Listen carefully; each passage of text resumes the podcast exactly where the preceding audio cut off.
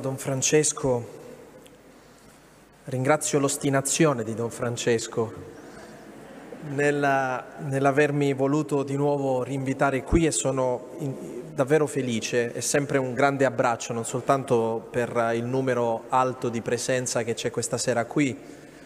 Questa chiesa, questa comunità è davvero un abbraccio. Eh, ogni volta che sono venuto ho sempre percepito una chiesa, ho sempre percepito un popolo di Dio assetato di Cristo, della sua parola, eh, docile un po' a quello che lo Spirito poteva un po' suggerire. Oggi pomeriggio mi piacerebbe condividere con voi ecco, una, una, strada tracciata dalla provvidenza che, del tempo anche che stiamo vivendo.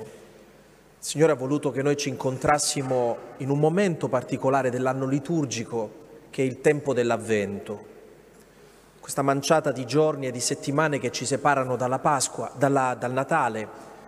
Eh, il mistero dell'incarnazione, il mistero del Natale è in qualche maniera un mistero molto importante dentro la nostra vita, perché ci ricorda che il cristianesimo è indissolubilmente legato ai fatti, indissolubilmente legato alla carne, alla concretezza.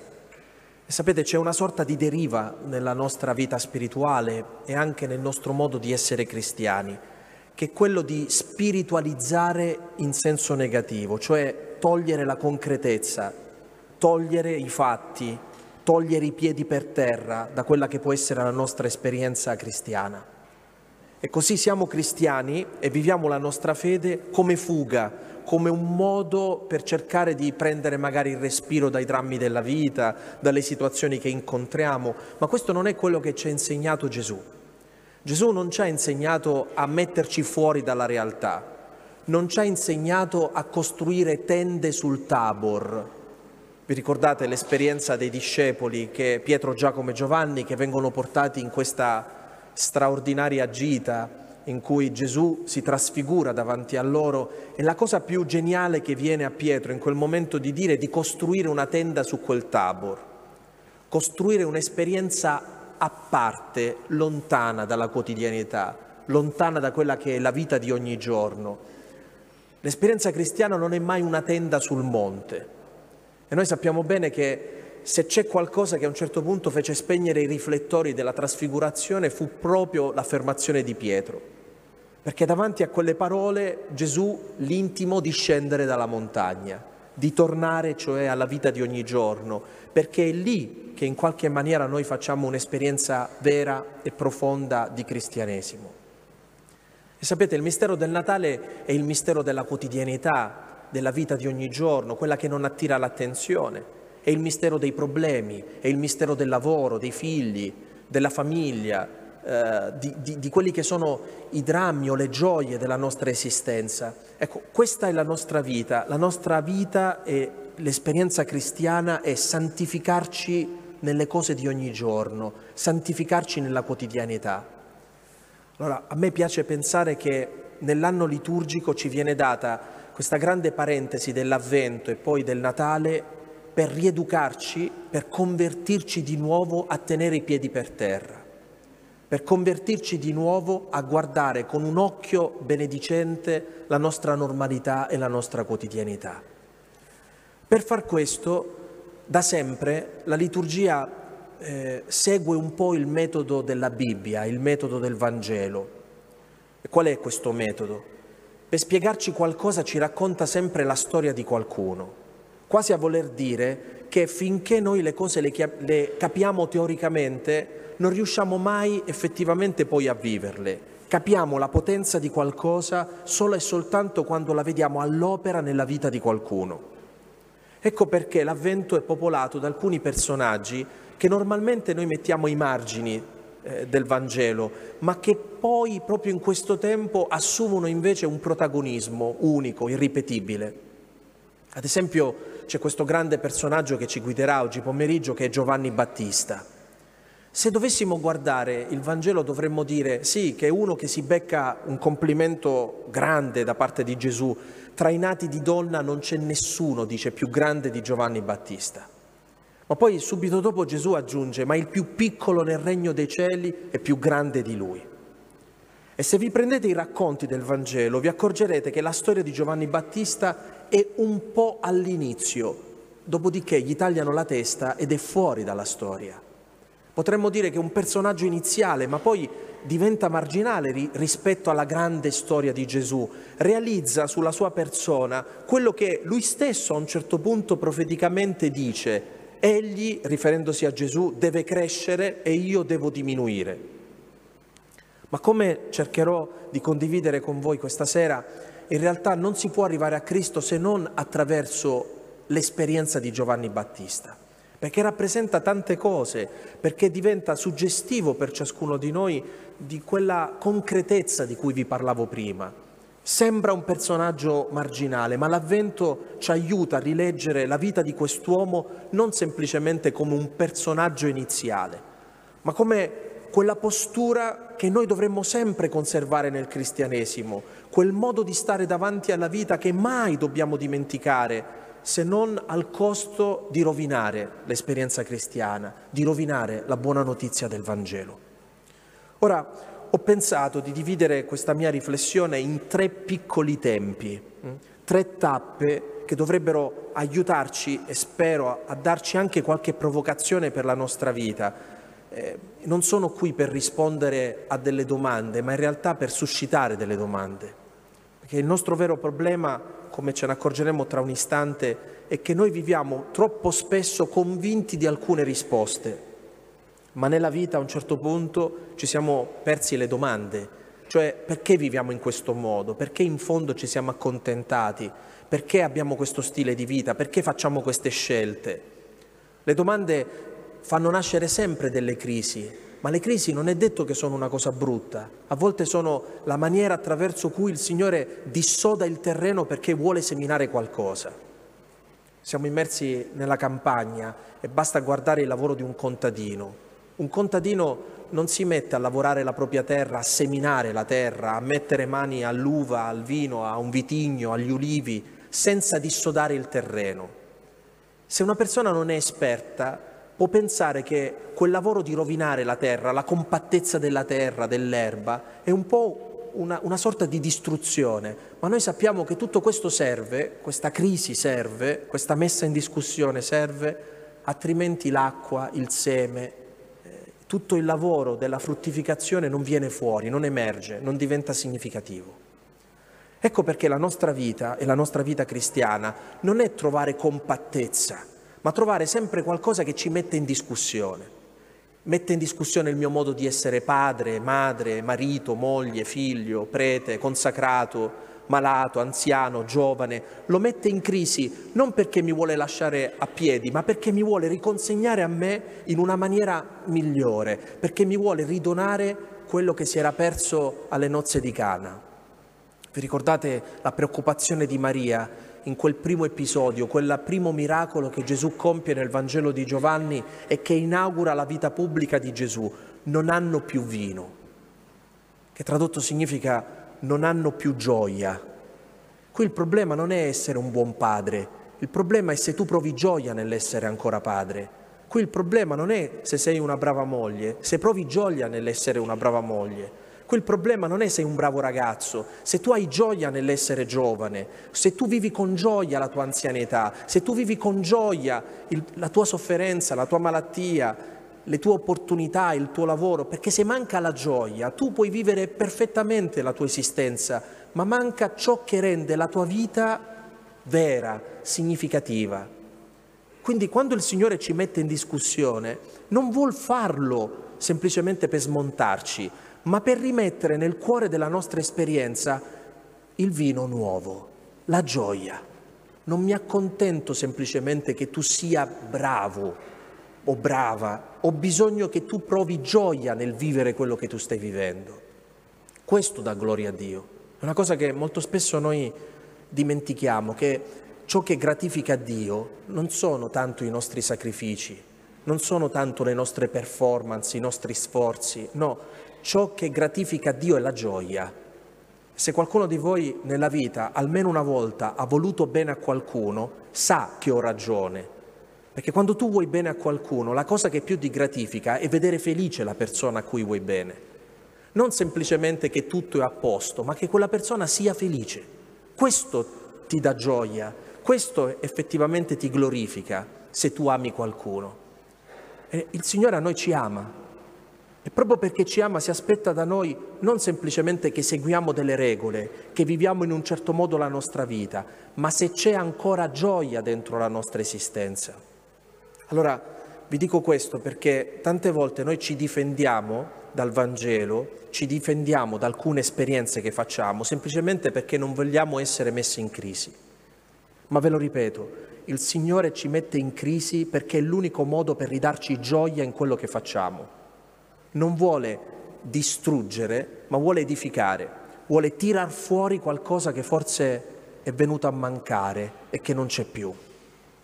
Con questa eh, premessa che ho voluto fare è semplicemente per, eh, per giustificarmi di un fatto che, che vi dichiaro subito, e cioè che le cose che dirò forse vi arriveranno nella vita più che come una carezza come uno schiaffo.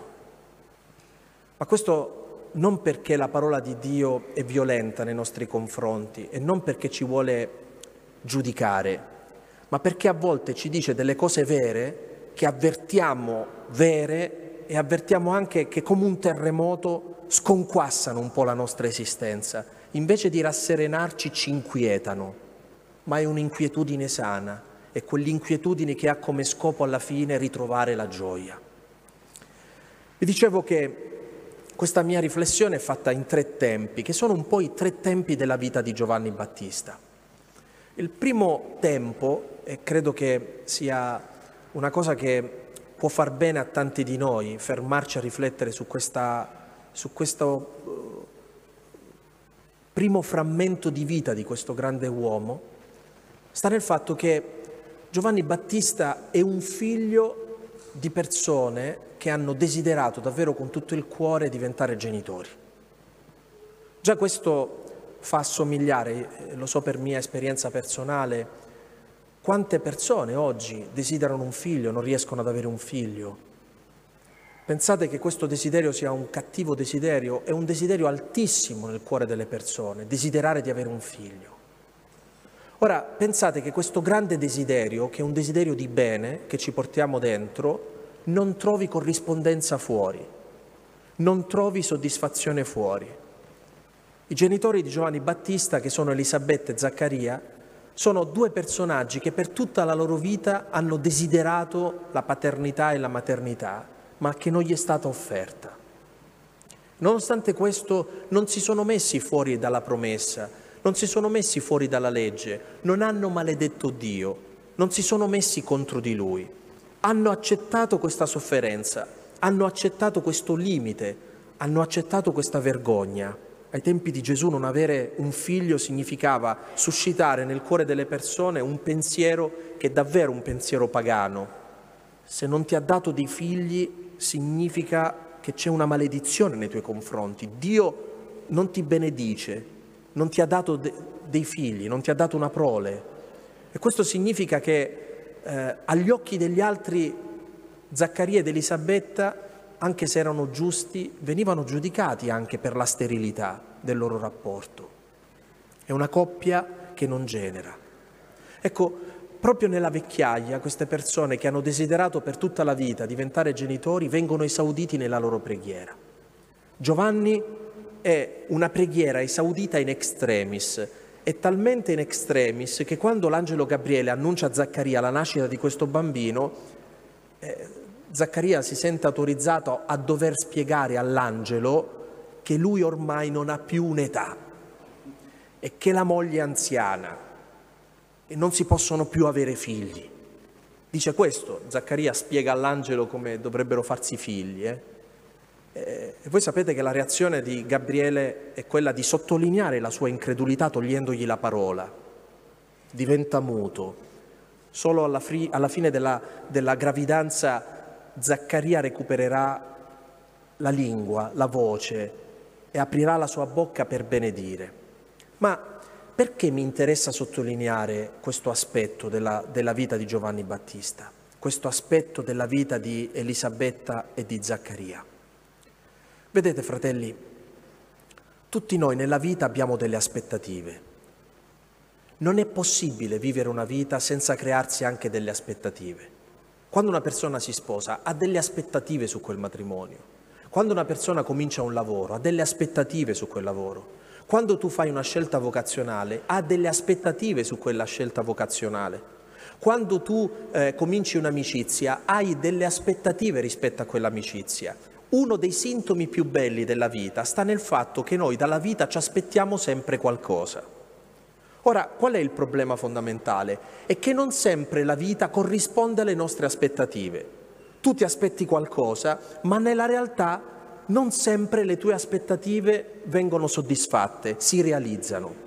E quindi la prima grande domanda che ci pone questa storia è come noi viviamo questo scontro che a volte si viene a creare tra quello che tu ti aspettavi e quello che è successo, tra quello che tu desideravi per la tua famiglia e quello che è la tua famiglia, tra quello che tu desideravi dalla tua comunità e quello che è la tua comunità, tra quello che tu ti aspettavi da un amico, da un lavoro, da una situazione e quello che è realmente quel lavoro, quella situazione.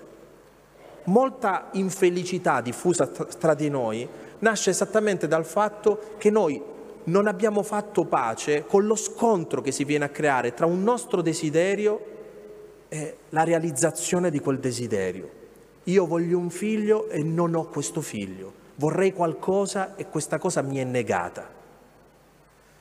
Questa forma di rassegnazione, quando noi non accettiamo che la vita sia diversa dalle nostre aspettative, a volte andiamo avanti, cerchiamo di fare comunque le cose, lo spettacolo deve continuare, no? dice una, una frase inglese show must go on, dobbiamo andare avanti, dobbiamo continuare questa grande recita della vita. Ma quando tu vai avanti senza aver affrontato questo argomento, può succedere che tu vai avanti ma non hai più gioia. E non hai più gioia perché c'è una latente delusione nella tua vita che non hai mai guardato in faccia. Ora il problema fondamentale è questo, sentite che cosa ci insegna il Vangelo. Dio non mette mai nel cuore delle persone un'aspettativa, un desiderio per poi negarglielo nella realtà, ma gli mette nel cuore un'aspettativa, un desiderio per realizzarlo, ma non è detto per realizzarlo nel modo con cui quelle persone se lo immaginano. Quindi il desiderio e l'aspettativa è buono. Che cos'è? Che cosa non è buono? È quello che noi ci immaginiamo di quel desiderio e di quell'aspettativa. Siamo disposti a lasciarci mettere in discussione rispetto all'immaginario dei nostri desideri e delle nostre aspettative? Allora, quando nasce Giovanni, Giovanni nasce come un imprevisto, nasce in extremis, quando forse nessuno più lo stava aspettando. Dio sta realizzando la promessa che aveva messo nel cuore di queste persone, il desiderio che aveva messo nel cuore di queste persone. Ora pensate bene, quando uno ti dà una cosa che hai sempre desiderato e che per tanto tempo non hai avuto, qual è il rischio? Che tu ti attacchi a questa cosa in maniera malata, che tu non vivi più bene quella cosa perché l'hai talmente tanto desiderata che puoi vivere in maniera possessiva la realizzazione di quella cosa. Questo è il motivo per cui se da una parte dobbiamo accettare che il Signore realizza quello che ci mette nel cuore in un modo a noi non conosciuto, e se noi ci svegliamo la mattina e ci svegliamo con letizia, è perché sappiamo che, dice San Paolo, la speranza in Lui non delude. Il Signore non delude mai. Bisogna capire come vuole realizzare tutto questo. In questi nove mesi di gravidanza che caratterizzano eh, eh, la vita di, iniziale di Giovanni Battista, noi sappiamo che negli ultimi tre mesi c'è anche l'aiuto di Maria che va a casa di Elisabetta ad aiutare la cugina in tutto ciò. Ma quando questo bambino viene al mondo, inevitabilmente tutti vogliono che questo bambino abbia un nome, un nome di famiglia, un nome conosciuto.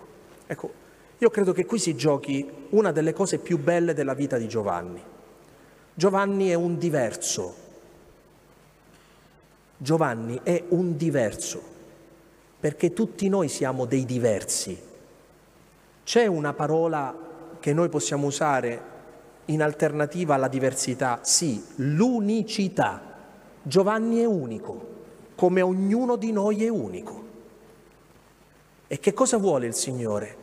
Che questo bambino sia preservato nella sua diversità, che sia preservato nella sua unicità. Allora tutti vogliono dare un nome, chiamiamolo come il padre, chiamiamolo come lo zio, come il nonno, come quel vicino di casa. Giovanni è il suo nome. È un nome che nessuno si aspetta e quando Elisabetta, che è una donna, pronuncia questo desiderio, cioè che il figlio possa essere unico, che non sia la proiezione delle, de, dei desideri degli altri, che non sia la realizzazione dell'immaginario di tutte le persone che c'è intorno, non le danno ascolto, si rivolgono a Zaccaria. E Zaccaria, che muto non può parlare, prende una tavoletta e scrive Giovanni è il suo nome. Ecco, se voi volete sapere che cosa sono dei genitori, dovete vedere questa scena del Vangelo.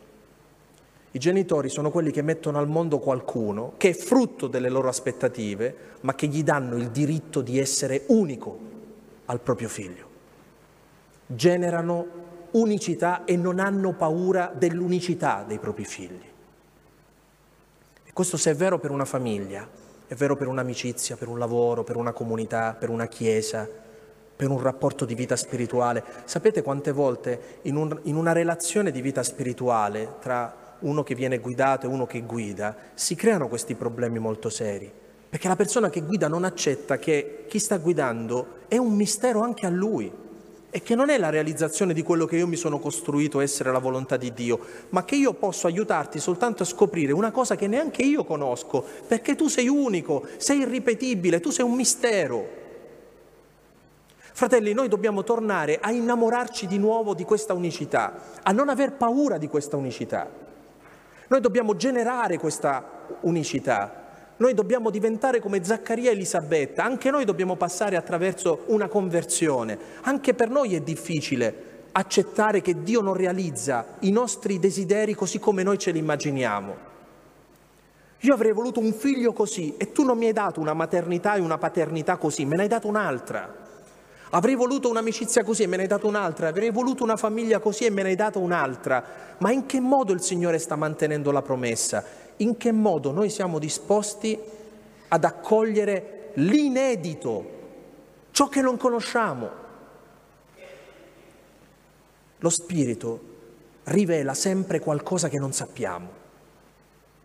Questo è il motivo per cui quando ascoltiamo il Vangelo, quando ci mettiamo a pregare, quando facciamo qualcosa, cioè, da quanti anni festeggiamo il Natale? Tanti quanti sono gli anni della nostra vita, ma non è mai lo stesso Natale, non è mai la stessa Pasqua, non è mai la stessa messa, non è mai lo stesso Vangelo, non perché sono parole o storie diverse, ma perché ogni volta lo Spirito ha il potere di dirci una cosa nuova.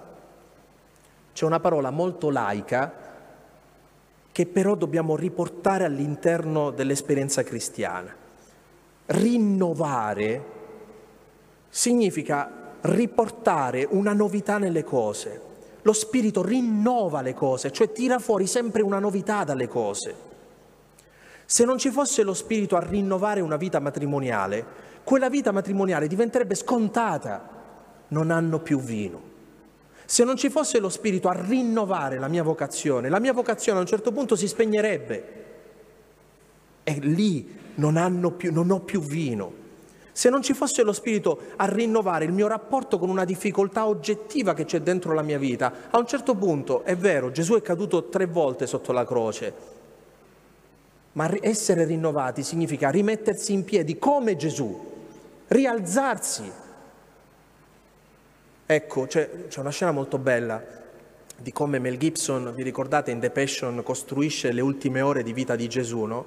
E quando lui cade sotto la croce, eh, nel tragitto che lo sta portando al Calvario, c'è questa sovrapposizione di immagine, incontra sua madre, lui è caduto sotto la croce e c'è una sorta di feedback, lui bambino che sta correndo e cade e la madre corre a soccorrere suo bambino piccolo e fa la stessa cosa con Gesù che porta la croce. Ma quando si avvicina la madre a suo figlio, Gesù pronuncia questa parola straordinaria. Ecco io faccio nuove tutte le cose. Questo è il tempo in cui ognuno di noi deve tornare a dire io ho delle aspettative nella vita, ho dei desideri, sono disposto a lasciare che il Signore deluda quello che mi sono immaginato dei miei desideri, perché in questo modo li realizzi. Sono disposto a scoprire il mistero che è nascosto nella mia vita, nella mia esperienza, nella mia sofferenza, nella mia quotidianità. Sono disposto a lasciarmi rinnovare, sono disposto ad essere diverso, unico, irripetibile, inedito come Giovanni? Allora ditemi, noi possiamo sbarazzarci di Giovanni Battista, dovremmo tenerlo davanti ai nostri occhi costantemente perché Giovanni ci ricorda che tutti noi siamo portatori di un nome che nessuno ha. Ognuno di noi è portatore di un mistero, ognuno di noi è portatore di un inedito. Diciamo anche che non soltanto Giovanni è unico, è anche strano, lo dice il Vangelo, eh? Se ne andava un po' per conto suo, per le montagne, viveva, aveva una vita sua molto originale, finché da adulto, ecco la seconda scena, il secondo tempo che vorrei condividere con voi della vita di Giovanni, la potremmo definire in questo modo. Se il primo tempo è il diritto di essere unici, potremmo titolare così questa prima fase della vita di, di Giovanni, il secondo tempo lo possiamo intitolare in questo modo, Giovanni, ossia il disturbatore, perché Giovanni disturbava la voce di Giovanni Battista era una voce che scuoteva le coscienze di tutti, non del popolino e basta. Tutti, dottori della legge, soldati, eh, povera gente, giovani, vecchi, tutti ascoltavano Giovanni Battista e tutti si sentivano trafitti dalla sua parola. Perché Giovanni aveva la capacità di dissodare le persone, di mettere in crisi le persone, di fare quello che vi raccontavo prima. Giovanni risveglia nelle persone una nostalgia e un desiderio che per molto tempo è stato assopito. E, e, lo fa anche qui. Se andate a leggervi le parole che Giovanni usa, siamo nella chiesa di San Pio e San Pio spero che mi voglia bene, mi vuole bene San Pio, mettiamola così, ecco. Eh, e dico sempre spesso questa cosa, quanto, quanto, è affascinante questo santo, San Pio da Pietrelcina. Milioni di persone si recano in, in pellegrinaggio uh, sul Gargano per pregare sulla sua tomba. Quando lui era in vita era come, come Gesù in croce, quando sarò elevato da terra attirerò tutti a me. Ma avete mai ascoltato una catechesi di Padre Pio? Avete mai ascoltato un'omelia di Padre Pio? ma cose scontatissime, delle parole, ma tu dici, ma Padre Pio, una, una cosa un po'... niente, erano di, una, di uno scontato pazzesco, perché la forza di quest'uomo non era nel parlare in maniera mielosa, loro erano la parola, loro erano il messaggio. Se voi prendete la predicazione di Giovanni Battista, assomiglia a quella di Padre Pio, Giovanni ripete semplicemente gli oracoli di Isaia, gli oracoli degli altri. Raddrizzate la via del Signore, ve lo traduco. Cercate di comportarvi bene. Non potete più vivere così. Siete delle persone che eh, ormai sono diventate troppo egoiste. Possono essere frasi fatte anche, no? non c'è niente di affascinante. Invece vedete un po' come dietro quelle parole che apparentemente sembrano troppo semplici, troppo scontate, è nascosta una verità grande, una verità alta. Tre immagini soprattutto. Giovanni ripete queste parole, raddrizzare i sentieri, riempire i burroni e abbassare le montagne. Allora, il disturbatore di coscienze, che è Giovanni, chiede alle persone la prima cosa, raddrizzare i sentieri. Che cosa significa questo? Significa, vedete amici, che quando una strada è tortuosa è molto pericolosa. Di che cosa immagina una strada tortuosa? Molto spesso del nostro modo di ragionare. Noi siamo tortuosi nei nostri ragionamenti. Dico una parola che forse è un po' più pesante. Noi siamo complessi nei nostri ragionamenti noi siamo complessati. E quando pensiamo alla nostra vita, molto spesso noi siamo esponenti dei complicatori di cose semplici. Noi non siamo persone dritte, molto spesso siamo complicati, i problemi se non ce li abbiamo ce li creiamo da soli. Una volta vi racconto questa storia, c'era una persona che aveva un particolare carisma anche di discernimento no? rispetto a, al vissuto delle persone, quindi vi, vi faccio un esempio molto semplice, se una persona viveva una vessazione dal male, questa persona diceva guarda, c'è il male che ti sta vessando in questa cosa, quindi stai attento, oppure stai attento a quest'altro. Andai con una mia amica, che è una persona a cui io voglio tantissimo bene, per me è come una sorella, no? E quindi era tutta in agitazione per parlare con questa persona, per ricevere da questa persona l'illuminazione sulla sua vita, no? Che cos'è che la manteneva eh, in quello stato di tristezza, di sfortuna, poi qualunque cosa negativa succedeva sempre a lei, no? E quando parlò con questa persona, questa persona disse, ma no, dice, non c'entra niente il demonio, basti tu. Cioè, cioè, sapete, ci sono dei momenti in cui il demonio neanche deve impegnarsi con noi, perché bastiamo noi a complicarci la vita, capite? A fare ragionamenti contorti, a così. Molte crisi relazionali, soprattutto nelle nostre famiglie, nascono dal fatto che siamo complessati, che non riusciamo ad essere semplici ma anche nella nostra esperienza di Chiesa, tanti fraintendimenti, tante divisioni, tante cose che non vanno, vengono dal fatto che noi non abbiamo la capacità di semplificare le cose, di andare alla parte essenziale. Allora, che cosa sta chiedendo di così irraggiungibile Giovanni Battista? Tornate ad essere delle persone semplici, semplici nel modo di ragionare, non complicate la realtà, andate all'essenziale, tenete lo sguardo fisso su ciò che conta, fate cadere le cose che non contano, non portatevi a destra e sinistra, perché il problema fondamentale è questo, è che se tu vuoi vivere con una persona, penso alla dinamica della vita familiare, ma la stessa cosa la potremmo pensare nella vita comunitaria, eh? È difficile vivere con altre persone, ve ne siete accorti? E se tu non sei semplice, l'unica maniera di vivere con altre persone è ignorarle. Non c'è altra maniera. O sei semplice o le ignori, perché se le pigli sul serio è guerra costante. Allora la semplicità è la capacità di dire possiamo anche litigare, ma non perdiamo di vista il fatto che ci vogliamo bene. Questo non dobbiamo mai metterlo in discussione. Invece vi siete accorti che la prima cosa che facciamo è noi togliamo proprio il fondamento base se ci siamo litigati, allora forse abbiamo sbagliato a sposarci, ad essere insieme, a fare... Tu, tu, facciamo crollare tutto. Dobbiamo sempre complicare le cose. La semplicità è la capacità di tenere ferme le cose essenziali e di poterci sbarazzare delle cose che non sono essenziali. Raddrizzate i sentieri. La convivenza forzata a cui ci ha costretto il Covid molto spesso ci ha complicato le relazioni perché se normalmente uno se ne esce da casa per un po' di ore al giorno, respira, riprende distanza, si ridimensiona e stare accanto, spalla a spalla con qualcuno, senza nessun cuscinetto, capite che è un problema molto serio. Ma vi rendete conto quanto è concreto il Vangelo?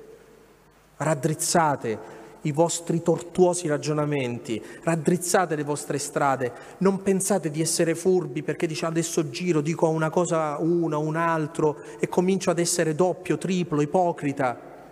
Siate semplici, raddrizzate i sentieri. Seconda parola, riempite le valli, riempite i burroni. Ora, con molta umiltà, ognuno di noi deve dire che tutti abbiamo dei vuoti. Tutti abbiamo delle mancanze, dobbiamo accettarlo. La nostra vita è fatta anche di mancanze. Il problema delle mancanze, lo sapete qual è? È che normalmente noi il vuoto lo vorremmo sempre riempire con qualcosa. Allora, no- le nostre mancanze molto spesso comandano, hanno un effetto nella nostra vita serissimo perché è il vuoto che comanda. Per esempio, se io ho un vuoto affettivo, uso qualunque cosa pur di riempire quel vuoto affettivo. Non comando io, comanda quel vuoto. E finché comanda quel vuoto, io non sono libero, io non sono libera. Allora, non esiste un momento in cui tu puoi dire ho riempito completamente il vuoto e allora posso andare avanti, ma l'invito è quello di non avere più un atteggiamento eh, ipnotico nei confronti delle nostre mancanze, di non essere più succubi delle nostre mancanze, di non far comandare più le nostre mancanze. È un po' come dire, cercate di vedere la vostra vita non soltanto a partire da ciò che vi manca, accettate che ci sono delle cose che vi mancano, ma non lasciate che quelle cose che vi manchino comandino troppo. Qualche giorno fa ho incontrato altre persone e dicevo loro una cosa di cui ultimamente mi sto convincendo sempre di più, e cioè del fatto che nella nostra vita, per quanto tu possa essere felice, per quanto tu possa aver incontrato le persone giuste, aver vissuto una vocazione giusta, tutti noi conserviamo sempre una porzione di insoddisfazione. E questa non è una cosa brutta. Se tua moglie o tuo marito o tuo figlio o il tuo lavoro o la tua vocazione ti corrispondessero totalmente fino in fondo alla tua mancanza, ciò significherebbe che tuo marito, tua moglie, tuo figlio, il tuo lavoro e la tua amicizia, eccetera, sono Dio. Beh, io starei attento a trasformare mio marito, mia moglie, mio figlio, il mio lavoro in un idolo. Proprio perché non sono Dio, lasciano sempre uno spazio vuoto non riempiono fino in fondo la mia mancanza e non c'è niente di male. Ma io non sono soddisfatto, ma la tua famiglia non deve riempire il tuo vuoto, deve umanizzare la tua, non deve più far comandare quel vuoto per farti essere un disperato, ma non esisterà situazione in questa vita in cui tu hai riempito completamente questa mancanza. Se noi non facciamo pace con questa insoddisfazione, passeremo la vita a prendere le cose per continuare in maniera compulsiva a far comandare queste mancanze. Fai pace con le tue mancanze, allora non comanderanno più, le avrai, ma non comanderanno più. Giovanni sta chiedendo questo, di non farci attrarre eccessivamente da ciò che ci manca non succederà eh, Castel del Piano, ma in tante parti del mondo succede che quando parli con una persona, soprattutto dopo una persona che ha cominciato a fare un lavoro serio su se stesso, ma ti parla costantemente delle mie ferite, e la mia famiglia, e quello che mi è successo. Ma possiamo passare tutta l'esistenza semplicemente a ripetere sempre le stesse cose? Ho capito che è successa questa cosa che ti ha ferito, ma dobbiamo andare avanti anche, no? Dice, ma questa cosa mi fa male. Ti fa male. Come una persona che è ferita gli fa male, ma deve continuare il viaggio. A noi manca questo. A volte le nostre ferite fermano il viaggio. I nostri vuoti fermano il viaggio, le nostre mancanze fermano il viaggio, siamo fermi sempre nello stesso punto. Come puoi incontrare Cristo se fai comandare troppo il tuo vuoto? Accettalo, accogli che c'è anche il vuoto nella vita è che molto spesso il Signore ti lascia quell'insoddisfazione per dirti non sei fatto per qui, casa tua non è qua. C'è un'espressione bellissima che tutti voi certamente conoscete di Sant'Agostino, no? dice Signore tu ci hai fatti per te e il nostro cuore è inquieto finché non riposa in te. Amici, finché non torniamo da Lui avremo sempre qualcosa che ci manca. Questa mancanza è segno che siamo in cammino verso casa e che niente in questa vita è casa. Niente. Terza parola, abbassare le montagne.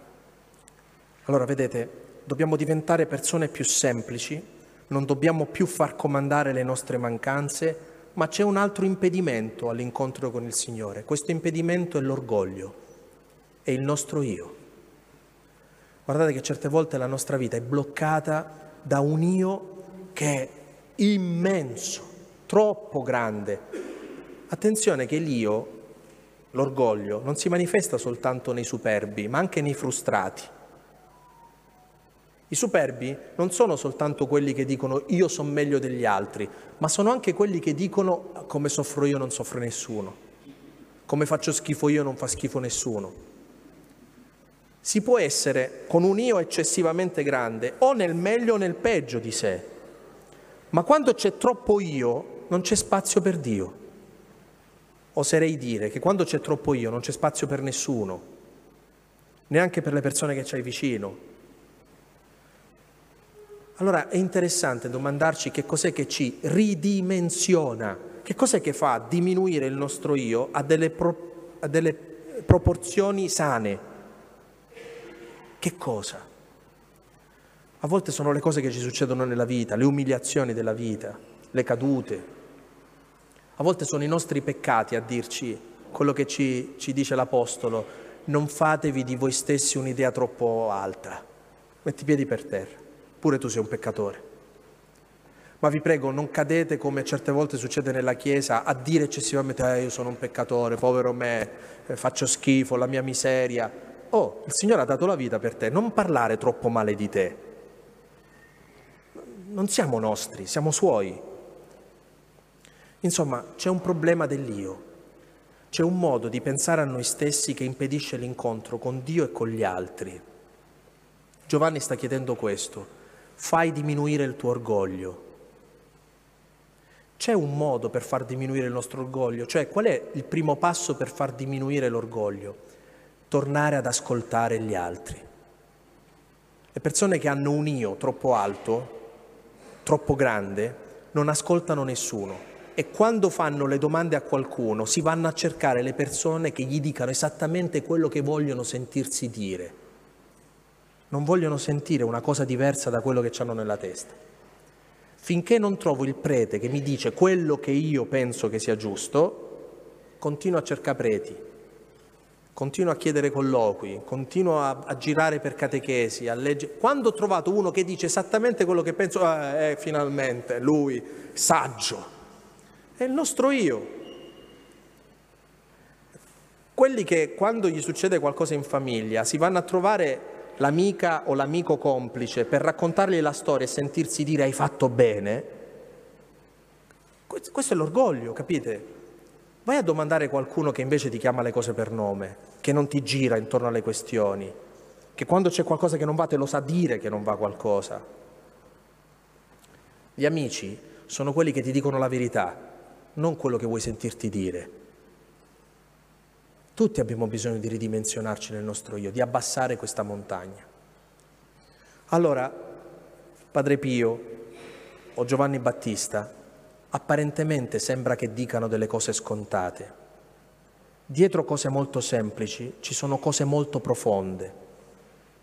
Raddrizzare, riempire e abbassare sono i tre modi attraverso cui Giovanni Battista ci prepara all'incontro con il Signore tornare ad essere semplici, smettere di avere la paranoia delle nostre ferite, ridimensionare il nostro orgoglio. Questo ci rimette in rapporto con Cristo. Terzo e ultimo tempo della vita di Giovanni. Quando sfogliamo eh, il quarto Vangelo, che è appunto il Vangelo di Giovanni, ma questa volta non di Giovanni Battista, ma di Giovanni Evangelista, All'inizio proprio di questo Vangelo, dopo che abbiamo ascoltato il prologo, il Verbo si è fatto carne, è venuto ad abitare in mezzo a noi, c'è il battesimo di Gesù e poi subito dopo una scena che è una scena così veloce, ma secondo me così decisiva, che dovremmo imparare a rallentare. Il giorno dopo, dice Giovanni, fissa, Giovanni Battista, fissando lo sguardo su Gesù che era dall'altra parte della riva, disse, ecco l'agnello di Dio. E i suoi discepoli, sentendolo parlare in quel modo, lo lasciarono e si misero a seguirlo. Fine dei versetti. Se voi volete sapere qual è la descrizione più bella di che cosa dovrebbe essere la Chiesa, la trovate in questi due versetti.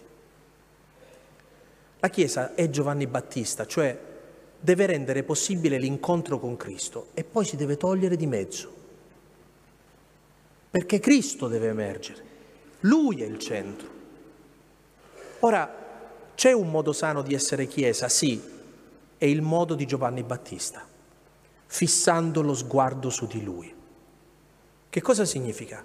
Una persona che viene qui a San Pio o che partecipa, non lo so, al rinnovamento, ai necodecumenali, ai cursiglios, a, al gruppo famiglie, al gruppo Caritas, eccetera, tutte queste esperienze hanno al centro Cristo o hanno al centro cose da fare, iniziative, comitive? Guardate che la centralità di Cristo non è mai scontata nella Chiesa. A volte Gesù è il grande pretesto per fare altro. Non è il centro.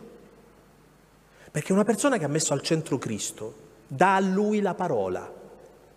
E quindi seriamente che posto ha la parola di Dio nella nostra vita e nelle nostre esperienze ecclesiali e comunitarie?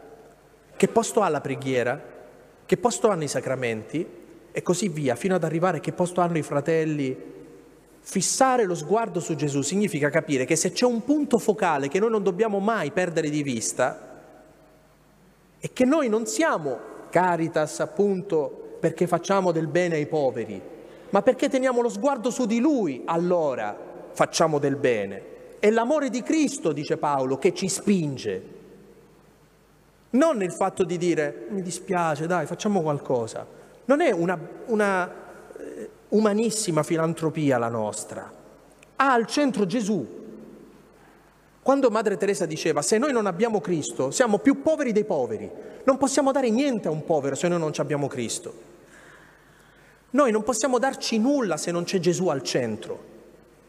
Ma c'è Gesù al centro della mia vita, del matrimonio, della famiglia, della mia giovinezza, delle mie amicizie. Che cosa significa mettere Gesù al centro? in modo tale che non sembri un accrocco, una cosa eh, trash, capite? Messa là e che dici che, che, ci azzecca sta cosa dentro la vita. No, è una cosa talmente potente che suscita nelle persone qualcosa. Fissando lo sguardo su Gesù che passava, disse, ecco l'agnello di Dio. Le parole di Giovanni, ancora una volta, sono parole semplicissime, suscitano nei suoi discepoli una decisione decidono di lasciarlo per seguirlo, per seguire Gesù. Questo significa che se uno viene a una catechesi perché c'è Don Francesco o perché c'è Don Luigi, è una buona cosa, ma noi siamo Giovanni Battista. Se uno fa qualcosa solo perché ci sono io, c'è lui, c'è quell'altro, è un inizio, ma questa non può essere la maturità della Chiesa è solo l'inizio. Poi a un certo punto dobbiamo avere il coraggio di dire quello che dissero i compaesani della Samaritana alla Samaritana. Non crediamo più perché ce lo hai detto tu, ma perché abbiamo visto noi, con i nostri occhi, quello che tu ci hai raccontato. Cioè, se la nostra vita cristiana a un certo punto non diventa una vita personale con Cristo, allora abbiamo un problema. Se il nostro modo di essere Chiesa non suscita nelle persone un rapporto personale con Cristo, abbiamo un problema serio di Chiesa. E da che cosa ce ne accorgiamo se l'ha suscitato o meno? Dal coraggio che queste persone hanno di prendere delle decisioni serie nella loro vita. La dico meglio? Da quanto queste persone dimostrano di essere libere, non dipendenti da noi, libere libere interiormente innanzitutto, persone liberate che hanno sì una croce, ma sono libere interiormente nel portare quella croce. La loro vita non dipende più da me, non dipende più da Giovanni Battista, non dipende più dal movimento che io frequento, ma quel movimento diventa un problema quando si vuole sostituire al rapporto personale con Cristo. Quell'esperienza ecclesiale non è Cristo, è ciò che ci conduce a Lui ma deve generare persone libere, libere, che sanno usare la loro coscienza, il loro cuore, che sanno pregare, che sanno rapportarsi con Lui, col Gesù. È una lezione immensa quella di Giovanni Battista. Un uomo così è grande perché è la Chiesa così come dovrebbe essere. Non si può arrivare a Gesù se non passando a Giovanni Battista, attraverso di lui se non passando attraverso la mediazione di qualcuno, la mediazione di un uomo, di un'esperienza molto umana. Ma questa esperienza umana a un certo punto deve generare libertà, deve generare persone libere, non deve sostituirsi a questo incontro, non deve diventare la tenda sul tabor, ma deve spingere le persone a prendere sul serio la loro vita, a prendere sul serio il loro percorso.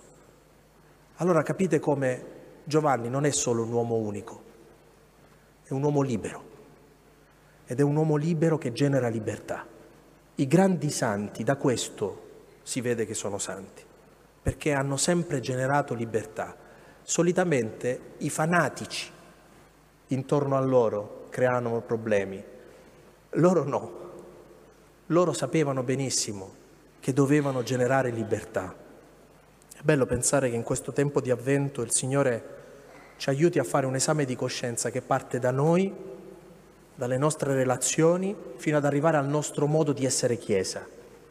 Giovanni è uno specchio per la mia conversione, per la conversione relazionale della mia vita e per la conversione ecclesiale del nostro modo di essere Chiesa. Beh, questo sì che è avvento, questo sì che ci prepara a riconoscere Cristo.